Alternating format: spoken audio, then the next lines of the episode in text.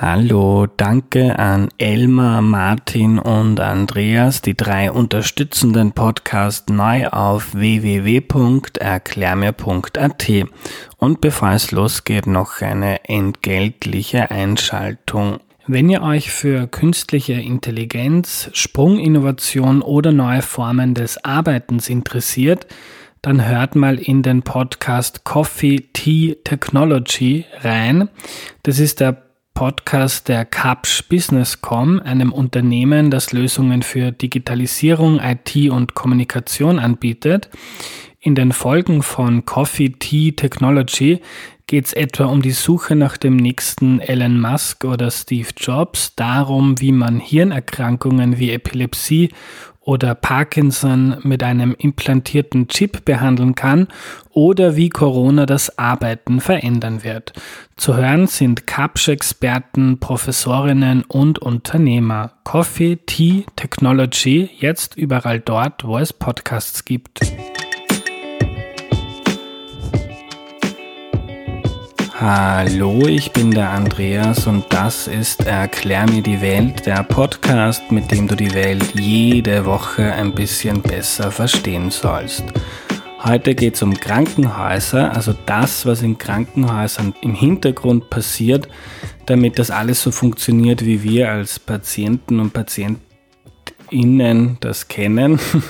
Und das Ganze erklärt uns Gerhard Fuchs. Hallo. Hallo Andreas, danke für die Einladung. Hallo lieber Gerhard. Ähm, magst du dich zu Beginn bitte kurz vorstellen? Gerne. Mein Name ist Gerhard Fuchs.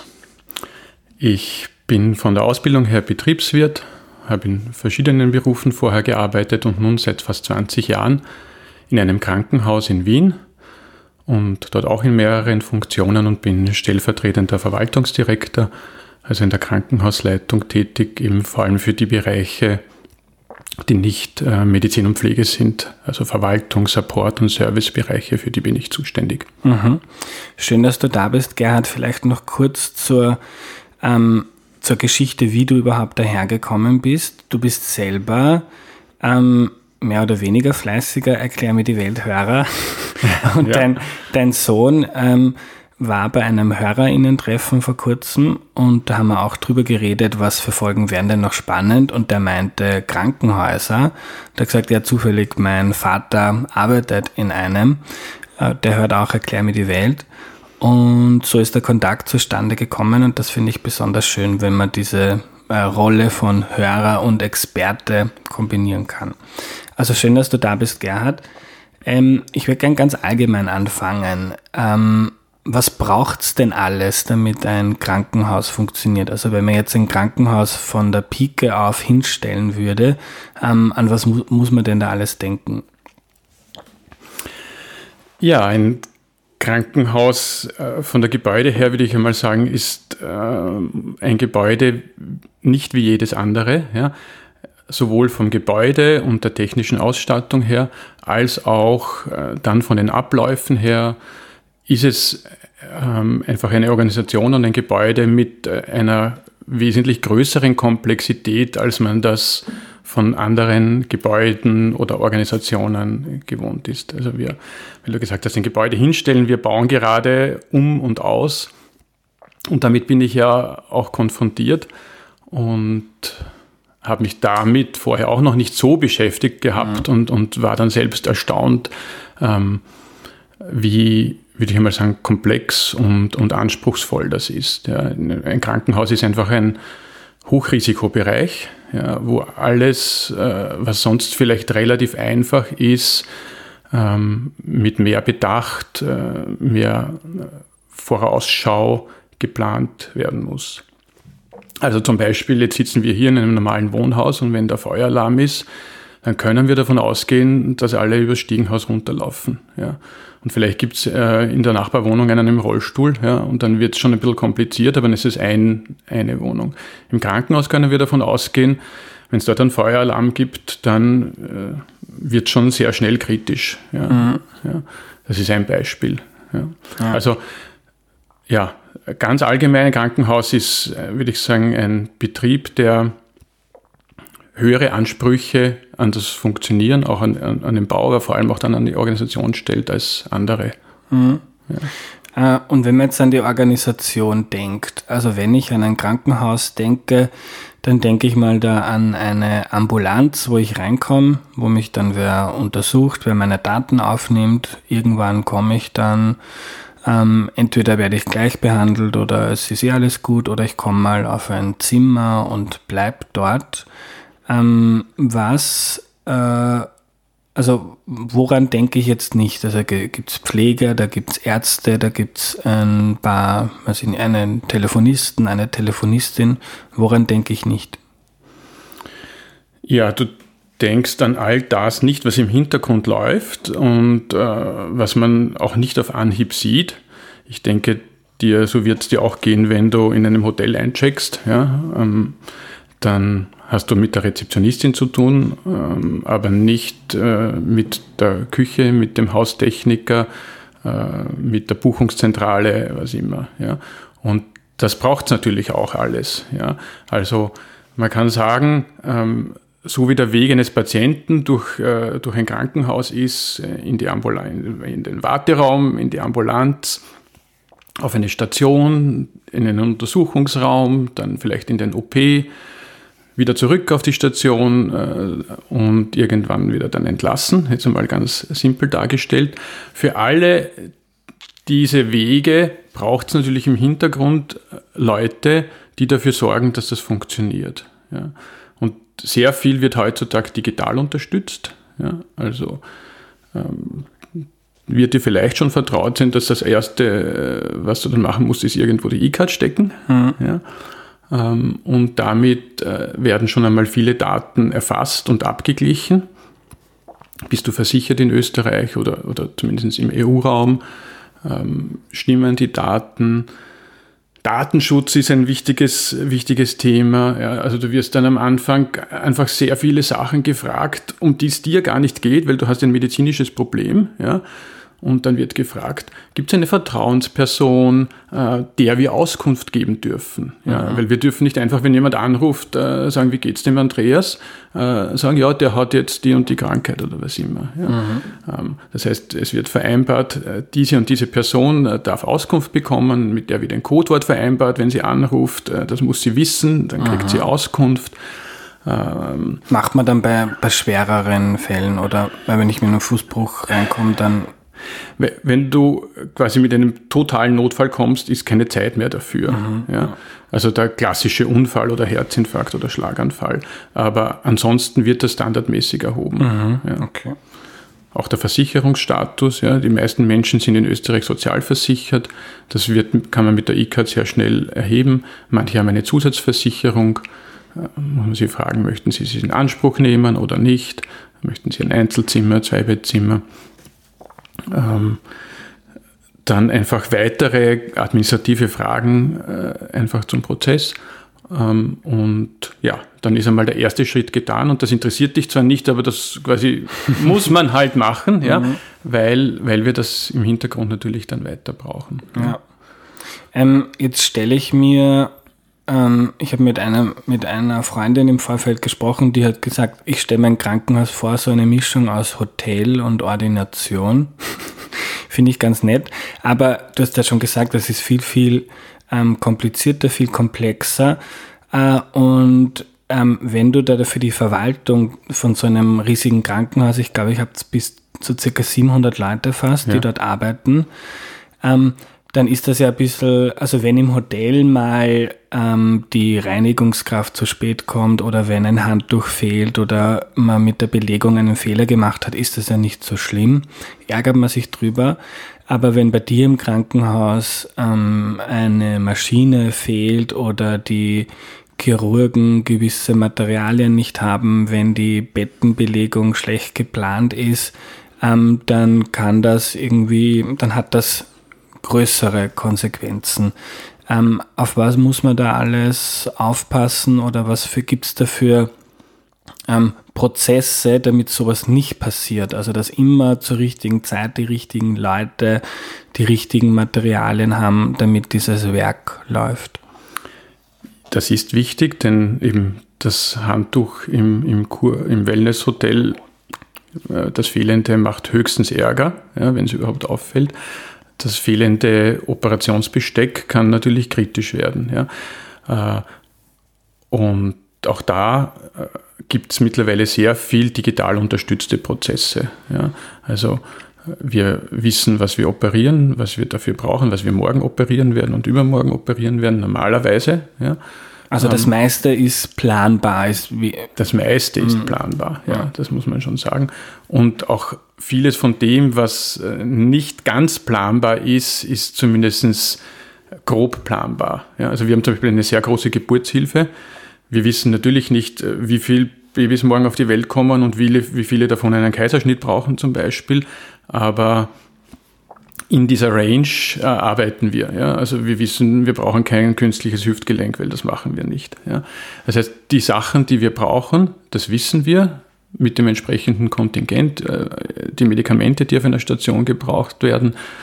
Und diese wahren Wirtschaftsläufe werden auch digital unterstützt. Das heißt, wenn ich etwas entnehme, ja, dann weiß quasi das Lager schon wieder, das muss nachdotiert werden. Ja. Mhm. Es wird ja jede, jede kleinste Naht, jede, jedes Skalpell, alles wird erfasst, was bei einer Operation verwendet wird. Ja. Das, äh, ähm, man kennt das vielleicht von früher, diese Tupfer, ja, die dann vielleicht einmal im Bauch vergessen werden. Ja.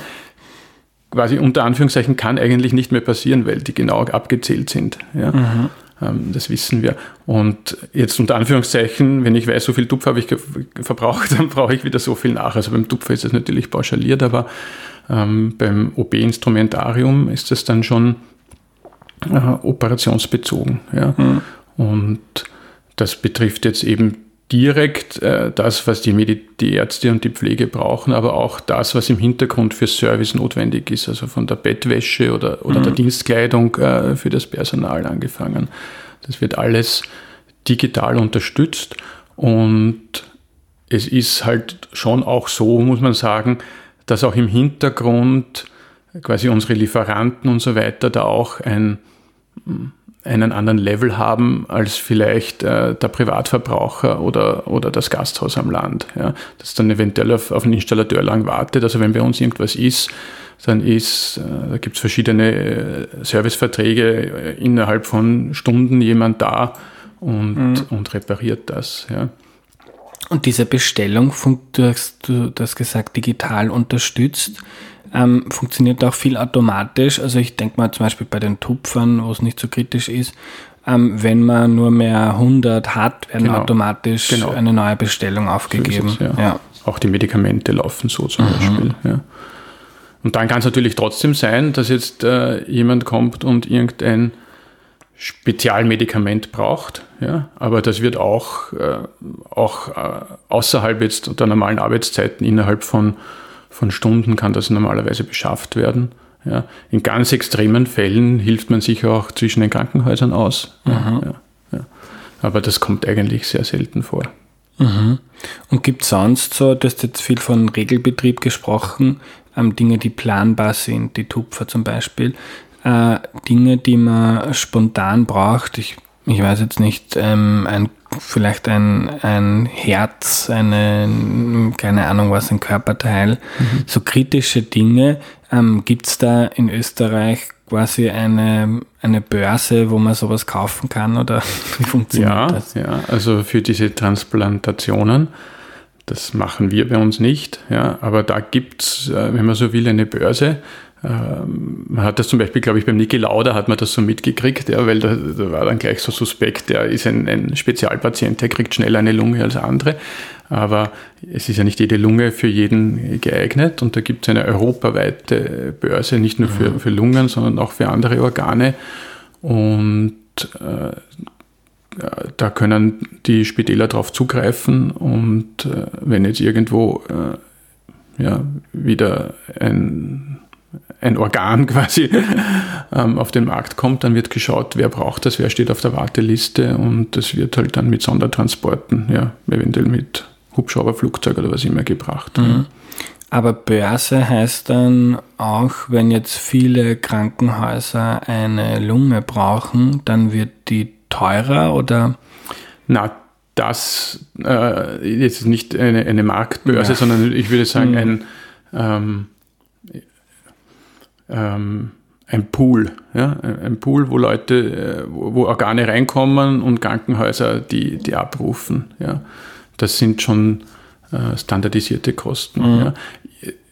Natürlich, äh, ich jetzt äh, hat man auch äh, gelesen, Blut, Blut wird, wird Mangelware gerade, ja. Also das ist gleich ein Aufruf zum Blutspenden. Ähm, das hat natürlich schon, schon Auswirkungen, ja, aber jetzt nicht so direkt. Eben Blut wäre so ein, ein Gut, das, das bei uns natürlich auch immer wieder äh, gebraucht wird und da haben wir halt ein gewisses Kontingent äh, bei uns auf Lager. Aber kann schon mal sein, ja, dass äh, das, das hält nicht sehr lang. Ja. Also man, es wäre ja auch eine große Vergeudung, wenn das abläuft. Ja. Beim Joghurt ist das egal zu Hause. Äh, äh, Blut, das dann verworfen werden muss, ähm, sollte jetzt eigentlich nicht passieren, wenn man so will. Das heißt, mhm. dass diese Lager sind jetzt auch nicht übergroß, ja, und dann kann es natürlich einmal passieren, dass bei einer Operation viel, viel mehr gebraucht wird als ursprünglich geplant und dann kommt quasi das Rote Kreuz mit Blaulicht und bringt wieder. Ja. Mhm. So viel Zeit ist schon. Ja, also es fließt ja eins nach dem anderen rein und wenn man dann sie ruft, sind die ja äh, relativ schnell da. Ja. Ähm, und stelle ich mal, ich stelle mir das so vor, dass diese, also dass der Großteil der Abläufe in einem Krankenhaus gut eingespielt sind, dass auch Dinge, die spontan auftreten, wie du gemeint hast, selten ganz unerwartet passieren. Also man hat, äh, man steht selten vor der Herausforderung, dass man jetzt ganz, äh, was, den, was die Abläufe im Hintergrund betrifft, dass man jetzt ganz schnell, ganz spontan irgendwas anders machen muss als sonst. Ja, also wir von der Verwaltung, äh, von den Servicebereichen her, ähm, sind da, würde ich sagen, weitgehend standardisiert. Ja. Der Mensch selbst ist natürlich nicht ganz so standardisierbar. Ja. Also äh, die, die den Patienten betreuen, die stehen natürlich viel öfter vor äh, Herausforderungen, wo sie mhm. Vorher nicht wissen, wie das, wie das weitergeht und wie es ausgeht. Ja, also ich würde sogar meinen, unser Job ist es im Endeffekt, dass Medizin und Pflege gut arbeiten kann. Ja. Ähm, wenn man die fragt, dann würden sie sagen wahrscheinlich, dass wir sie wenig hindern, gut arbeiten zu können. Aber das ist natürlich einfach die andere Perspektive. Ja, also äh, kennst du auch, wenn irgendwas bei der IT mal nicht so funktioniert, ja, dann schimpft man gleich, aber heutzutage undenkbar, ja, ohne IT-Unterstützung. Und zwar nicht nur jetzt diese Prozesse im, im Vorhinein, die ich, die ich geschildert habe, sondern auch direkt die Behandlung. Ja. Also der Chirurg steht im OP, ja, das ist uns äh, äh klassisch bekannt. Ähm, aber der Internist, der Krebserkrankungen behandelt, ja, wo, wo ist der? Was meinst du? Ja? Der sitzt ganz, ganz viel vom Computer, ja? weil heutzutage die Medizin so extrem spezialisiert ist, personalisierte Medizin nennt man das. Ja? Ähm, und das Wissen sich ja in, in kürzester Zeit äh, enorm erweitert und verändert. Das heißt, wenn ein Patient mit einer Krebserkrankung da ist, dann wird geschaut, was hat der eben für, für Befundwerte, Labor und so weiter und dann wird geschaut, was, was passt für den. Ja. Und das ließe sich eben zum Beispiel ohne IT überhaupt nicht mehr lösen. Ja. ja. Also sie schimpfen natürlich, äh, wenn irgendwas nicht passt, zu Recht, ja, äh, wie wir uns äh, ärgern, wenn die U-Bahn eine Störung hat oder sonst irgendwo, irgendwo was schief geht. Aber der Alltagsablauf ist anders gar nicht darstellbar. Ja. Wir haben jetzt viel über ähm, auch Materialien, Warenwirtschaft gesprochen.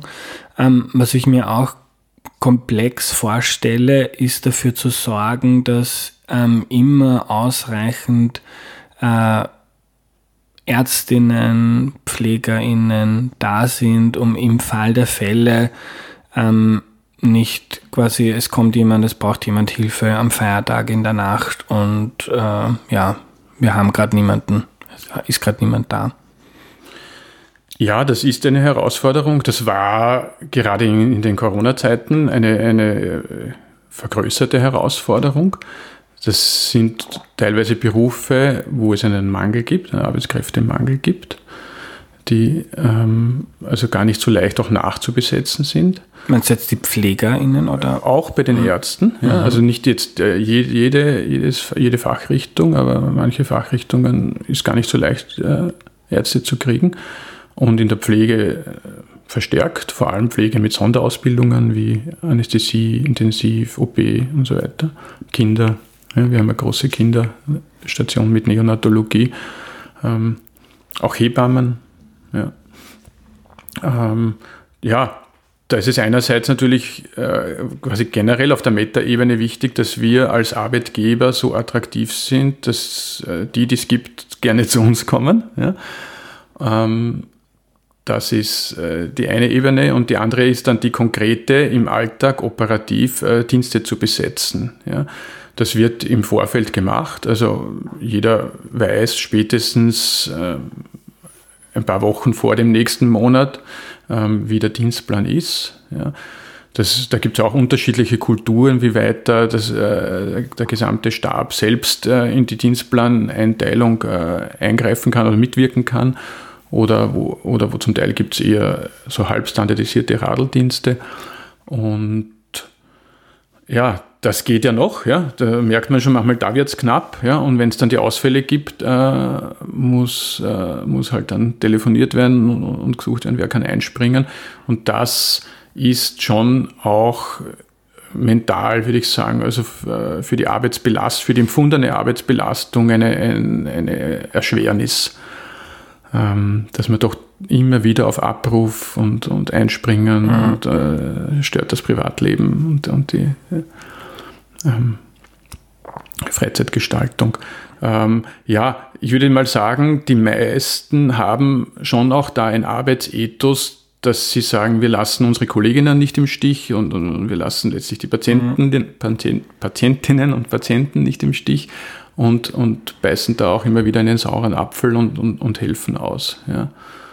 Und ganz kurz zu Corona, da war es natürlich das Thema, ähm, vor allem am Anfang, ja, wo, wo auch, auch wir Spitäler natürlich äh, vieles noch nicht gewusst haben. Niemand hat es gewusst, ja, wie ist das mit der Ansteckung. Ähm, die Tests gab es noch nicht so. Ja. Ähm, und da war natürlich die Gefahr, wenn wir da einen, einen Fall haben, ja, der Kontakt mhm. hatte mit vielen äh, Kollegen, Kolleginnen, dass wir da gleich dann ein ganzes Team einmal quasi außer Betrieb nehmen, weil wir sagen, die müssen wir jetzt alle mal absondern, warten auf die Tests. Am Anfang hat das auch viel länger gedauert, bis es Testergebnisse gab. Und dann wird es natürlich haarig. Ja. Wir waren allerdings jetzt, unser Spital jetzt nicht so in der, in der ersten Reihe der Covid-Versorgung. Mhm. Ja. Insofern haben, waren wir schon immer wieder natürlich betroffen von dem Thema. Aber da hat andere sicher, sicher noch härter erwischt. Mhm. Ja. Ähm, wie kann man sich die Zusammenarbeit mit den verschiedenen Krankenhäusern ähm, vorstellen? Ähm, es kommt ja vor, die, die Bettenbelegung schwankt. Manchmal hat man mehr Raum für Operationen oder für die Betreuung von Patienten, manchmal weniger. Gibt es da eine zentrale Stelle, die einen Überblick hat und die weiß, ähm, ähm, ein Unfall, ein Krebspatient, der operiert werden muss, äh, bei euch im Spital ist was frei, das schickt man jetzt den Krankenwagen hin oder wie funktioniert das? Für die Notfälle gibt es das. Ja, also der klassisch der Schlaganfall, ja, der Herzinfarkt, der, der Unfall. Ja. Da wird angefahren, wo gerade frei ist. Und die wissen das, da gibt es eine Bettenzentrale. Oder auch für ähm, allgemein internistische äh, Krankheitsbilder, also zu Hause quasi die Großmutter ja, liegt und äh, ist gestürzt, kann nicht mehr aufstehen, äh, wird erst am nächsten Tag entdeckt, sie ist schon in schlechtem Zustand. Ja, wo fahren wir die jetzt schnell hin? Dafür gibt es die sogenannte Bettenzentrale in Wien, die das aufteilt auf die Häuser. Da gibt es quasi Grundkontingente, die jedes Haus immer frei hält. Und ähm, die wissen das dann auch. Ja? Also wenn man sagt, in diesem Krankenhaus sind vier Betten pro Tag freigehalten für ungefähr diese Krankheitsbilder. Ja? Und die vier sind schon voll, dann wird man mal prinzipiell nicht mehr angefahren. Ähm, und äh, wenn alle voll sind, dann muss halt wieder in der Bettenzentrale natürlich auch äh, wieder organisiert werden. Mhm. Ich glaube, das funktioniert in Wien gut. Ja. Mhm. Ähm, da fehlt mir jetzt der, der Überblick, aber das ist zahlenmäßig, ist das die, die Minderheit. Ja. Die meisten Patienten haben ein behandelndes Spital. Also wenn ich jetzt eine Krebserkrankung habe, ja, dann wird die entweder eh erst in einem Spital diagnostiziert, häufig, oder vielleicht schon im niedergelassenen Bereich. Und dann empfiehlt mir zum Beispiel der Arzt ein Spital oder ich weiß eins, dass darauf spezialisiert bin, wie auch immer. Und dann bin ich in dem Spital und dann bleibe ich auch dort. Ja. Dann habe ich dort mein Behandlungsteam, die kennen alles ähm, und dort wenn ich zufrieden bin, will ich dort bleiben. Und selbst wenn ich dann einmal im Krankheitsverlauf äh, eine unerwartete Verschlechterung habe, dann würde ich einmal sagen, ist in meinem Krankenhaus auch wieder Platz für mich. Ja, das mhm. lässt sich dann alles organisieren. Ja, also wir haben natürlich äh, eine 100% Auslastung ist immer nur eine theoretische Auslastung, weil es eben immer für äh, spezielle Notfälle von denen man nicht weiß, wann sie kommen und wie sie kommen, Kapazitäten freihalten muss. Das ist eine, eine Herausforderung, aber dass wir so zwischen den Häusern äh, Patienten transferieren, das war gerade jetzt in der Corona-Zeit, ähm, war es aber auch nicht so, dass das innerhalb von Stunden gewesen ist. Ja. Da gab es eben ein paar Spitäler, die sich auf das spezialisiert haben und dann haben andere Spitäler quasi nicht Corona-Patienten von denen übernommen, ja, weil es ja da auch sinnvoll ist, dass nicht äh, jedes Haus da ein bisschen was macht, sondern dass das äh, konzentriert abläuft, weil die, mhm. da ja die Abläufe noch einmal viel komplexer sind mit den Hygienevorschriften, Schutzmaßnahmen ja. und so. Ja. Ja. Du hast schon gesagt, ihr baut so ein neues Zentrum für Onkologie, also für die Krebsbehandlung, wenn ich das richtig übersetze. Ähm, äh, wie kann man sich das vorstellen? Da gibt's ja, schaut man sich dann um, was gibt's für neue, also was ist der neue heiße Scheiß in der Behandlung, ähm, was für gibt's für neue Prozesse, für neue Apparate, Medikamente, ähm, braucht man ähm, neue MitarbeiterInnen, weil es größer wird, wo, wo kriegt man jetzt die AuskennerInnen im, im Bereich Krebsbehandlung her, worauf muss man da alles schauen? Ja, bei uns, wir haben zwei Schwerpunkte. Das eine ist die Geburtshilfe und das andere ist die Onkologie, also die Behandlung von Krebserkrankungen. Und das ist äh, ja auch gewachsen so. Ja? Das sind gewachsene Schwerpunkte, wo wir uns dann eben immer mehr spezialisiert haben und äh, zu einer Fachklinik geworden sind, eben für bestimmte äh, Krebserkrankungen auch. Also es ist ja alles mittlerweile so speziell, ähm, dass auch der quasi beste onkologische Spezialist äh, nicht äh, alle Krebserkrankungen da ähm, selbst behandelt oder selbst behandeln kann. Und das ist jetzt äh, ein Thema eher der, der Personalentwicklung zum Beispiel, ja, dass man schaut, also würde ich sagen, Krankenhäuser sind, haben auch einen, einen großen Auftrag in der Aus- und Weiterbildung. Ja, also man kriegt die ja nicht irgendwo, ja, sondern die lernen das in Krankenhäusern. Ja. Das heißt, Krankenhäuser, alle Gesundheitsberufe, kann man sagen, werden auch in den Krankenhäusern ausgebildet und weiterentwickelt. Ja. Hm. Aber wenn es jetzt darum geht, ähm, äh, da gibt es ja vermutlich verschiedene technische Hilfen, Apparate, Maschinen, ähm, da schaut man, gibt es dann einen internationalen Markt, wo man sich umschaut, quasi kriegt man auch so ein, eine Broschüre, da kann man durchblättern und sagen, das würde ich gern haben und das. Ähm,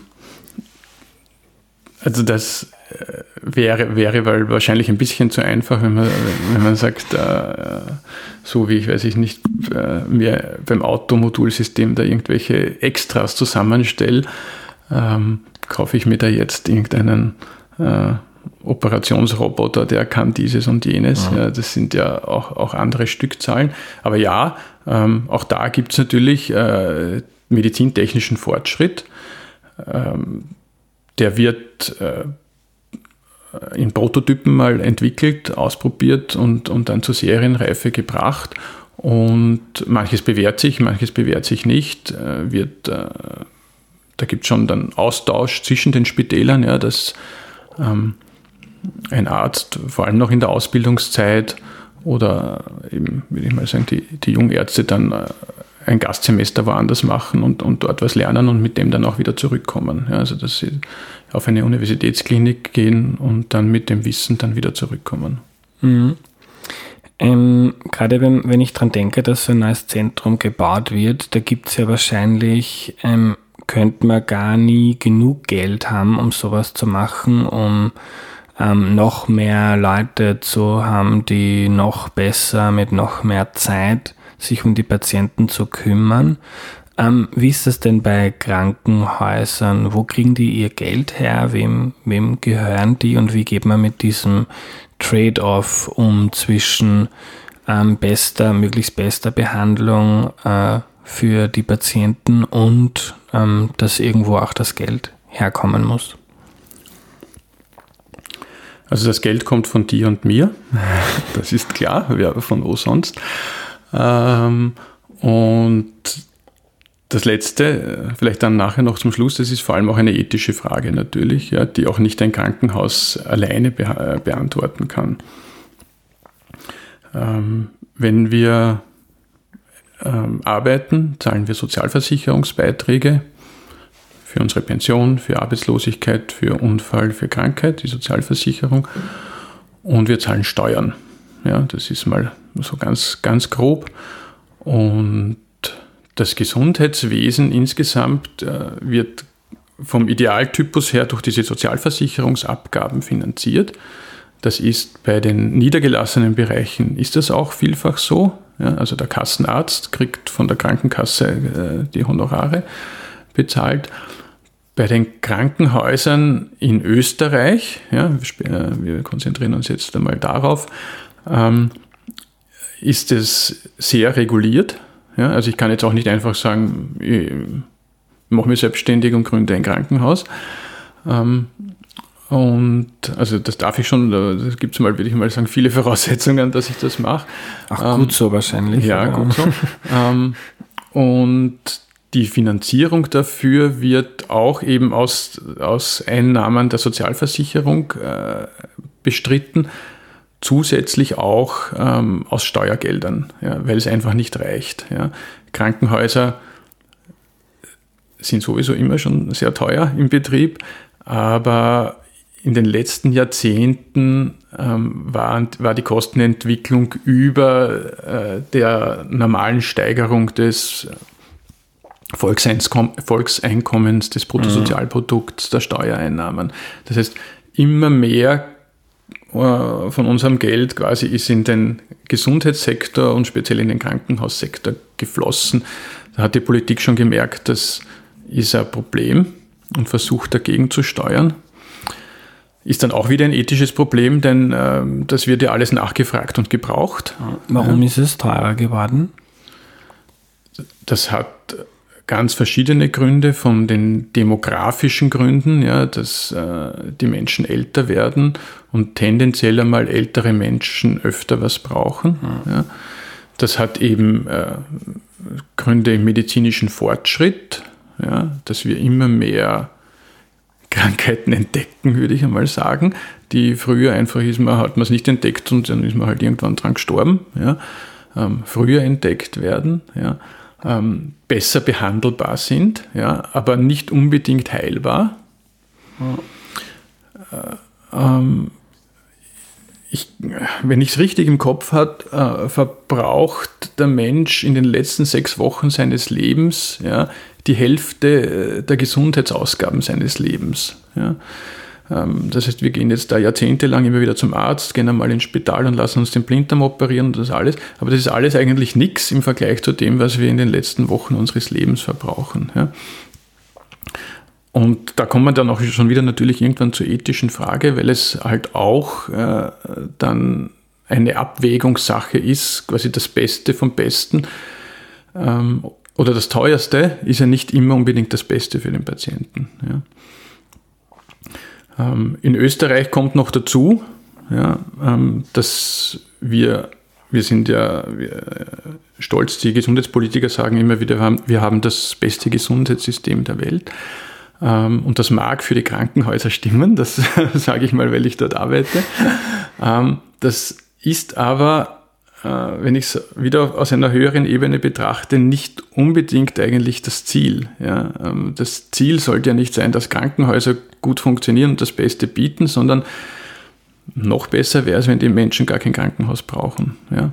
Und Österreich ähm, buttert sehr, sehr viel in Krankenhäuser ähm, und relativ wenig in Prävention zum Beispiel. Mhm. Ja. Ähm, also, dass die Menschen eben gesund bleiben, gesund leben und gar kein Krankenhaus brauchen, im idealerweise. Jetzt sind wir ein bisschen ab. Ja, kurz zur Finanzierung. Wie, ja, also, genau. du hast gesagt, ihr macht viele Geburten. Wie funktioniert das? Ein Baby ist 1000 Euro für für das St. Josephs Mindestens, Krankenhaus. Ja. Nein, aber, aber ja. funktioniert die. Abrechnung dann so? Genau. Oder? Die Abrechnung funktioniert so, das heißt in Österreich leistungsorientierte Krankenhausfinanzierung.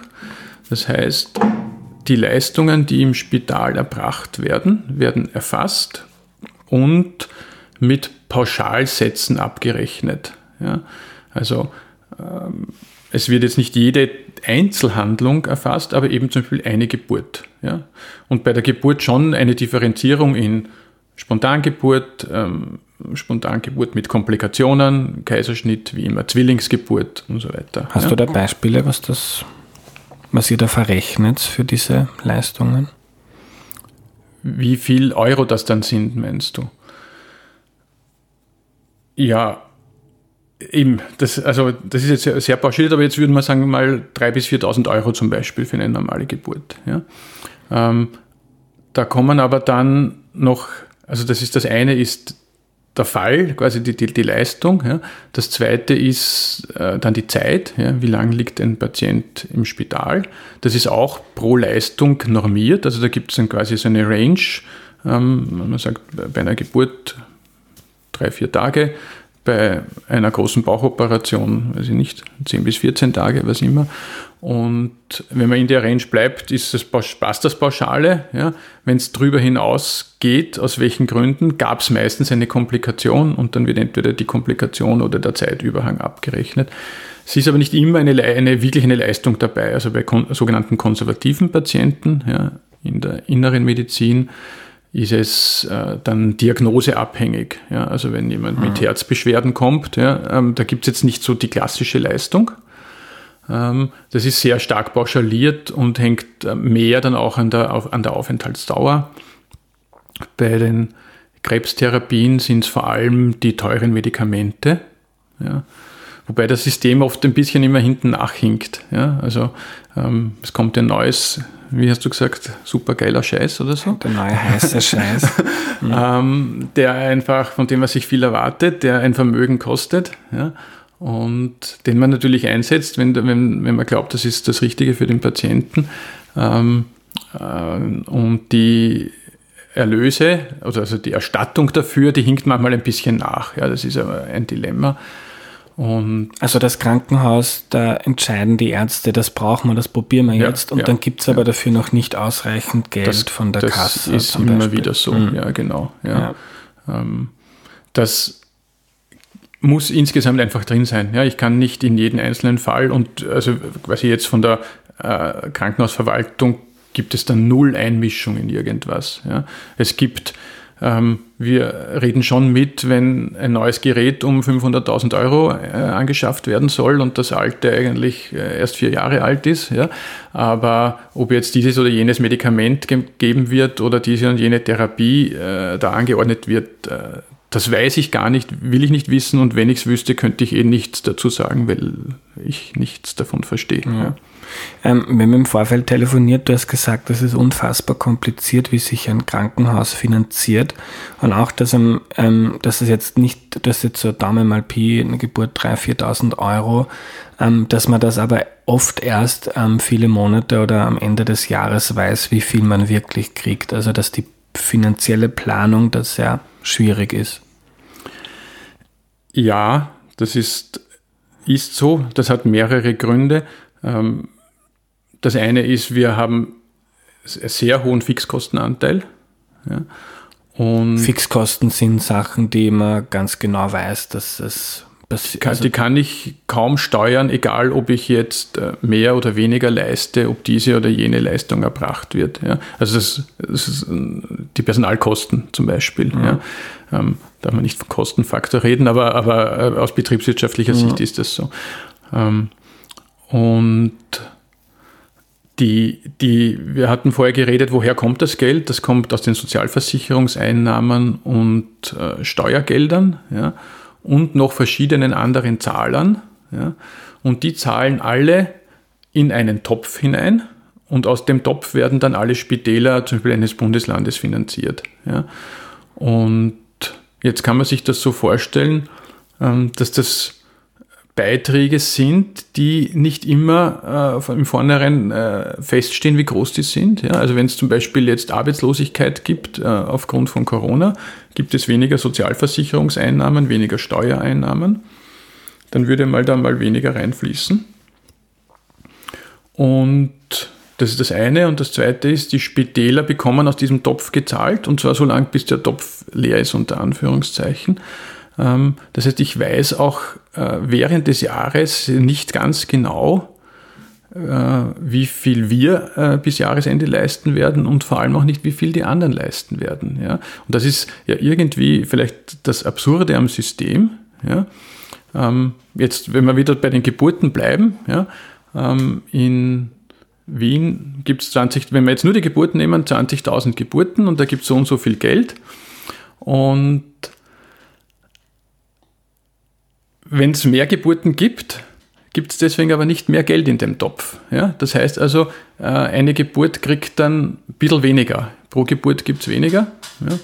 Und äh, da sagt einem jetzt irgendwie der Hausverstand, ähm, so funktioniert es ja nicht. Ja? Und das weiß natürlich auch die Politik ja, und greift dann wieder ähm, ein, indem sie Subventionen gibt oder Abgangsdeckungen. Ähm, das ist schon fair äh, einerseits, andererseits aber auch wieder ähm, hebelt es jegliche Marktmechanismen aus. Mhm. Ja, und das ist äh, langfristig auch, äh, auch nicht gut. Da habe ich nicht das Rezept, das ist jetzt auch nicht mein, mein Fachgebiet, ja, aber wahrscheinlich sind wir uns beide einig, äh, dass äh, ein gewisser Wettbewerb überall gesund ist, ja, ähm, auch in, den, in der sozialen Grundversorgung. Ja, ähm, aber welche Wettbewerbsregeln es gibt, da ist das viel schwieriger zu gestalten, als mhm. ähm, ja, wenn man jetzt wieder zum Hotel zurückgeht. Ja. ja. Ähm, ein Thema, das von, also ich frage immer um, mm, um Fragen von Hörerinnen, ein Thema, das sehr oft gekommen ist, ist das Thema Zweiklassenmedizin. Ähm, gibt sowas. Mir fällt das auch immer wieder auf, dass ähm, wenn ich jetzt ein Hunderter für den Arztbesuch bezahle, dann komme ich früher dran oder kriege vielleicht einen Arzt, der sich viel mehr Zeit um, um mich nimmt. Und vielleicht ähm, zuvor eine Frage, die mir Bernd geschickt hat. Hast du eine private Zusatzversicherung? Ich habe keine. Hm. Das ist gleich die, die erste kurze Frage. Ähm, nicht ganz einfach, diese Frage. Mhm. Ja, einfach zu sagen, es gibt keine Zweiklassenmedizin, glaubt dir ja eh niemand. Ja. Mhm. Ähm, das eine Beispiel ist das aus dem niedergelassenen Bereich, aus der klassischen Arztordination. Ja.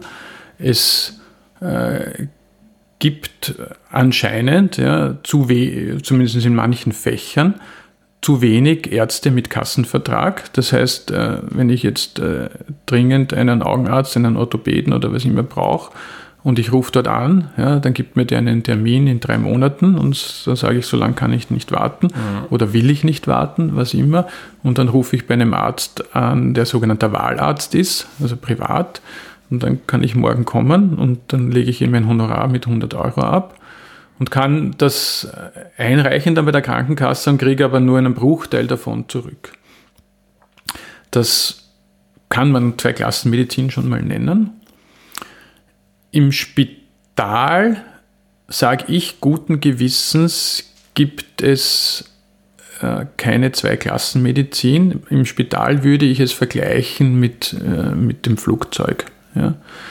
Ich kaufe ein Economy-Ticket und fliege von Wien nach New York oder ein äh, First Class, Business Class und komme auch von Wien nach New York. Und der Unterschied ist, der breitere Sitz, mehr Beinabstand, äh, mehr Essensauswahl. Ich bin noch nie First Class geflogen, ich weiß es nicht, was noch. Irgendeine Lounge am Flughafen. Ja. Ähm, und das ist auch im Krankenhaus so. Ja. Ähm, ich kriege im Krankenhaus, egal ob normal versichert oder Sonderklasse versichert oder Selbstzahler, ich kriege die gleiche medizinische Behandlung. Ja, und das kann ich wirklich guten Gewissens sagen, das ist so. Mhm. Ähm, ich kriege aber gewisse Serviceleistungen und Goodies, äh, für die ich extra zahle. Das sind eben so Sachen wie Essensauswahl oder Einzelzimmer. Und das ist im medizinischen Bereich die sogenannte freie Arztwahl. Ja, das heißt, ähm, ich kann sagen, ich möchte vom Oberarzt X oder vom Primar operiert werden und nicht von dem, der halt zufällig morgen Dienst hat. Mhm. Ja. Ähm, das äh, ja, ich würde sagen, das ist ein überbewerteter Faktor, aber mhm. ähm, weil da kommen wir wieder zu dem, ja, ein, ein Patient kann selten eigentlich wirklich gut beurteilen, wer, ähm, ob wir hier Medizin machen, die State of the Art ist äh, ähm, und ob das der Operateur ist, der es am besten kann. Ja. Ja. Er kann eher beurteilen, ob das Essen gut ist und äh, gut schmeckt und das bin ich wieder, das ist dann wieder mein Bereich. Ja? Mhm. Also nur so als Beispiel, jetzt führen wir ein, ähm, dass Patienten, also die können normal wählen zwischen A und B-Menü oder dann auch vegetarisch und viele kriegen eh irgendeine Schonkost aus medizinischen Gründen ähm, und vielleicht größer oder kleiner. Und äh, jetzt haben wir da so eine kleine IT-Innovation, dass äh, die Patientin, da richten, äh, wenden wir uns am ehesten an die Geburtshilfe, an junge Frauen, ähm, die vielleicht da IT-affiner sind, die am Handy dann eine App haben, wo sie äh, das gesamte Menü quasi lang gustieren können, sich überlegen, will ich diese Beilage, will ich diese Vorspeise, diese Nachspeise ja. und so weiter und da variieren können. Und ähm, da irgendwie ist da auch so einen Mehrwert dann äh, zu schaffen, direkt dort, wo er hinkommt. Ja. Äh, da vielleicht auch nochmal der Unterschied Hotel, Krankenhaus. Ja, im, im, Hotel ist der Kunde König, weiß das manchmal auch und benimmt sich vielleicht auch so. Im Krankenhaus ähm, ist es genau umgekehrt. Ja. Da ist die Asymmetrie so, dass äh, da ist der äh, große Arzt und da ist der kleine Patient. Ja. Der liegt vielleicht im Bett sogar, also äh, mhm. tatsächlich äh, von oben herab erlebbar. Und diese, dieser, dieser Verlust an Autonomie, an Selbstbestimmung, ja, das mag halt uns heutzutage, weil das ist für uns ein, ein ganz ein großer Wert geworden oder immer, immer schon gewesen, aber vielleicht in den letzten Jahrzehnten mehr geworden, haben wir jetzt auch bei der Pandemie gespürt, ja, Freiheitseinschränkungen. Und wenn ich nur so bei, bei banalen Beispielen wie ich kann entscheiden und beeinflussen, was ich zum Essen kriege, ja, ähm, dann gebe ich dem Patienten schon wieder irgendwo ein bisschen, äh, zumindest empfundene Autonomie zurück. Ja. ja. Und so, das wäre so ein Beispiel, wo, wo die Verwaltung äh, quasi jetzt auch äh, direkt in die Patienten, indirekt würde ich sagen, in die Patientenbetreuung äh, ja. eingreift und einen Mehrwert vielleicht liefern kann. Haben Krankenhäuser auch immer eine Rechtsabteilung? Ich stelle mir das vor, bei dem, also wenn man 700 MitarbeiterInnen fast hat, äh, die jeden Tag viele Entscheidungen treffen, ähm, da muss auch irgendwann mal eine falsche Diagnose oder passieren oder man, es geht was schief bei einer Operation. Ähm, Gibt es sowas? Wir haben sowas nicht. Ja. Mhm. Ähm, auch hier passieren Fehler. Ähm, wir haben natürlich eine Haftpflichtversicherung. Ähm, ich würde sagen, sehr oft ist es nicht eindeutig ein Fehler, ja, sondern sehr oft ähm, also sehr oft, von den Fällen, wo es, wo es nachher eine Unstimmigkeit oder Unzufriedenheit gibt, mhm. so oft kommt das ja nicht vor, ähm, ist es auch nicht so eindeutig beurteilbar. Ja? Ähm, darum gibt es auch im Vorfeld äh, die Aufklärung, die sehr wichtig ist, die auch äh, sehr gut dokumentiert sein muss, dass es nachher nicht zu einer Streiterei gibt, denn es gibt einfach Komplikationen, die können äh, bei einem bestimmten Eingriff auftreten vielleicht nur zu 5%, aber selbst wenn es dann auftritt, ist es kein Kunstfehler, sondern das ist eben äh, Pech, wenn man so will. Mhm. Ähm, es gibt die Patientenanwaltschaft. Ja, also wenn ein Patient meint, äh, da ist irgendwas nicht so gelaufen, wie es hätte sein sollen, ja, ob jetzt äh, quasi der Arzt äh, einen Kunstfehler gemacht hat, kann der Patient meistens selber schwer beurteilen. Ja. Ähm, oder ob er meinetwegen an den Prozessen etwas äh, bemängelt. Ja, er hat zu lange gewartet auf etwas und deswegen ist ihm ein Schaden entstanden zum Beispiel. Ja. Ähm, äh, da gibt es die Patientenanwaltschaft, in die kann man sich wenden, äh, gratis und unbürokratisch und die vermittelt äh, da eventuell dann auch einen, einen Ausgleich, einen Interessensausgleich. Ähm, für jeden Tag im Krankenhaus zahlt man, glaube ich, 70 Cent, 80 Cent ähm, in so einen Entschädigungsfonds hinein. Ähm, da werden Entschädigungen, Entschädigungen äh, ausbezahlt, wo es eben keinen Fehler gibt. Ja, und, keinen, mhm. und dann gibt es natürlich hier und da, dass ein Fehler passiert. Ja, dafür ist dann die Versicherung zuständig, da einen Schadenersatz zu geben. Dass es einen Rechtsstreit vor Gericht gibt, ähm, würde ich einmal sagen, einmal, einmal alle fünf Jahre, wenn überhaupt. Ja. Mhm. Also ich bin jetzt fast 20 Jahre, ich kann mich an ganz, ganz wenige erinnern. Ja. ja. ja. Ich habe noch ein paar HörerInnen fragen, was passiert mit Leichen im Krankenhaus? Ähm, ein Patient stirbt im Bett, ja, ähm, dann wird der Tod festgestellt und ähm, je nachdem, ähm, ob er allein stirbt, äh, ob Angehörige da sind, äh, kommen können, können noch direkt im, im Zimmer Abschied nehmen. Ähm, ansonsten werden sie mal in ähm, eine Kühlkammer gebracht und der Beschauarzt wird verständigt. Und dann Was ist ein Beschauarzt? Äh, der die, äh, die Totenbeschau macht, also der den äh, Tod feststellt und auch äh, die Todesursache, die vom behandelnden Arzt ja einmal zuerst schon festgestellt wurde, bestätigt. Ja. Mhm. Und zum Beispiel im Zweifelsfall eine Obduktion anordnen könnte. Ja. Ähm, neben, neben der Kühlkammer haben wir einen, einen Verabschiedungsraum, wo ähm, dann auch noch äh, äh, Angehörige kommen können und in einem, würde ich einmal sagen, würdigen Umfeld ähm, vom Verstorbenen Abschied nehmen können. Hm.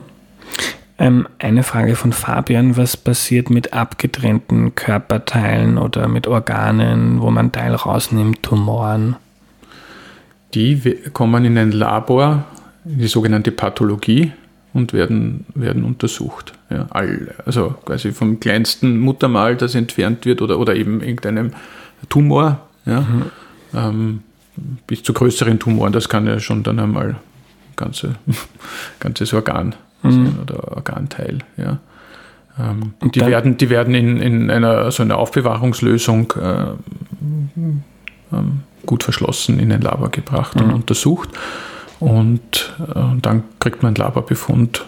Manchmal in, in speziellen Fällen ähm, wird direkt quasi intraoperativ, also während der Operation, also es wird ähm, ein Tumor entnommen, ein Gewebeteil entnommen und ein Pathologe sitzt im Nebenkammerl und untersucht sofort unter Mikroskop und gibt Rückmeldung in den OB und dann wird über das weitere Vorgehen entschieden. Also muss mhm. größer operiert werden. Also mhm. ist es gutartig, bösartig und äh, damit entscheidet sich dann, wie, wie der Operationslauf weitergeht. Mhm.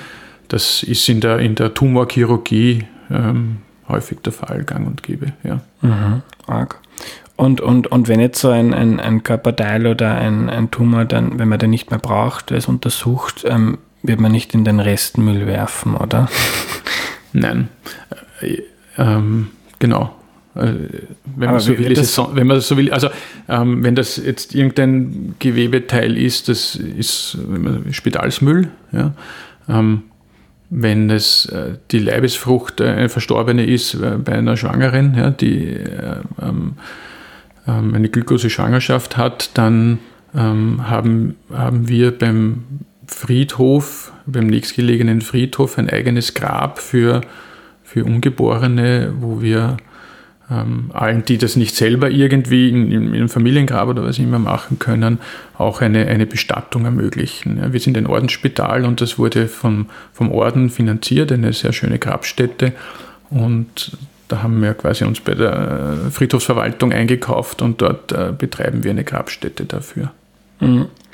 Ähm, letzte Frage, Gerhard, jetzt nicht, im, nicht medizinisch gefragt, sondern was deinen Job als Verwaltungsdirektor oder stellvertretenden Verwaltungsdirektor äh, betrifft. Ähm, wann kannst du sagen, dass das Jahr im Krankenhaus gut gelaufen ist ähm, für euch?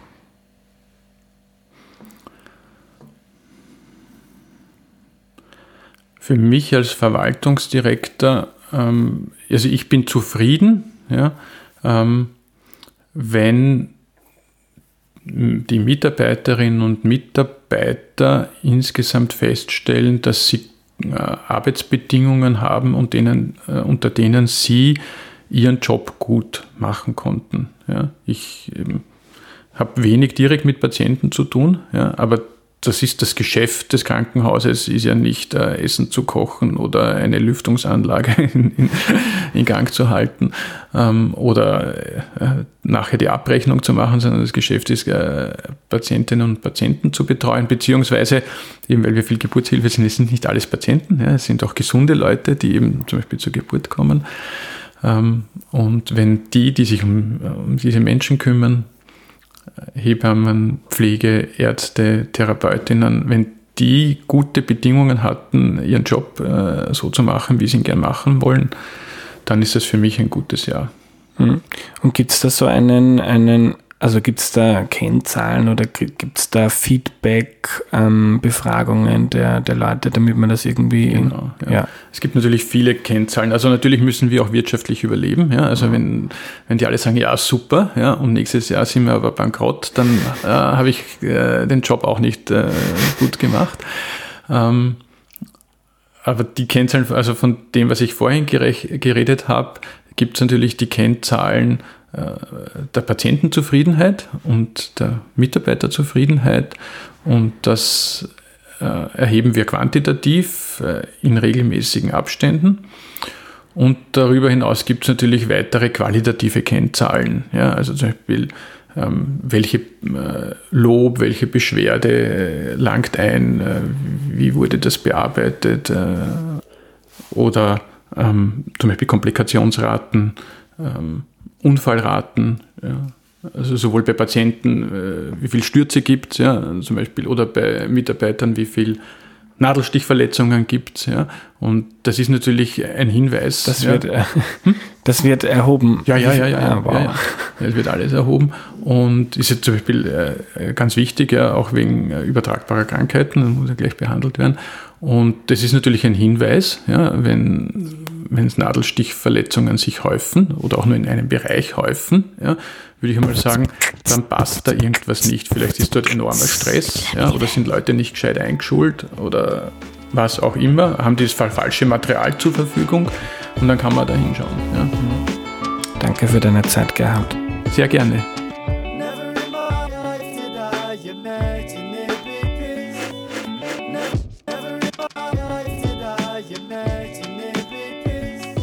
Bevor ich zusammenfasse, was ich Neues gelernt habe, gibt es noch eine entgeltliche Einschaltung für einen neuen Podcast.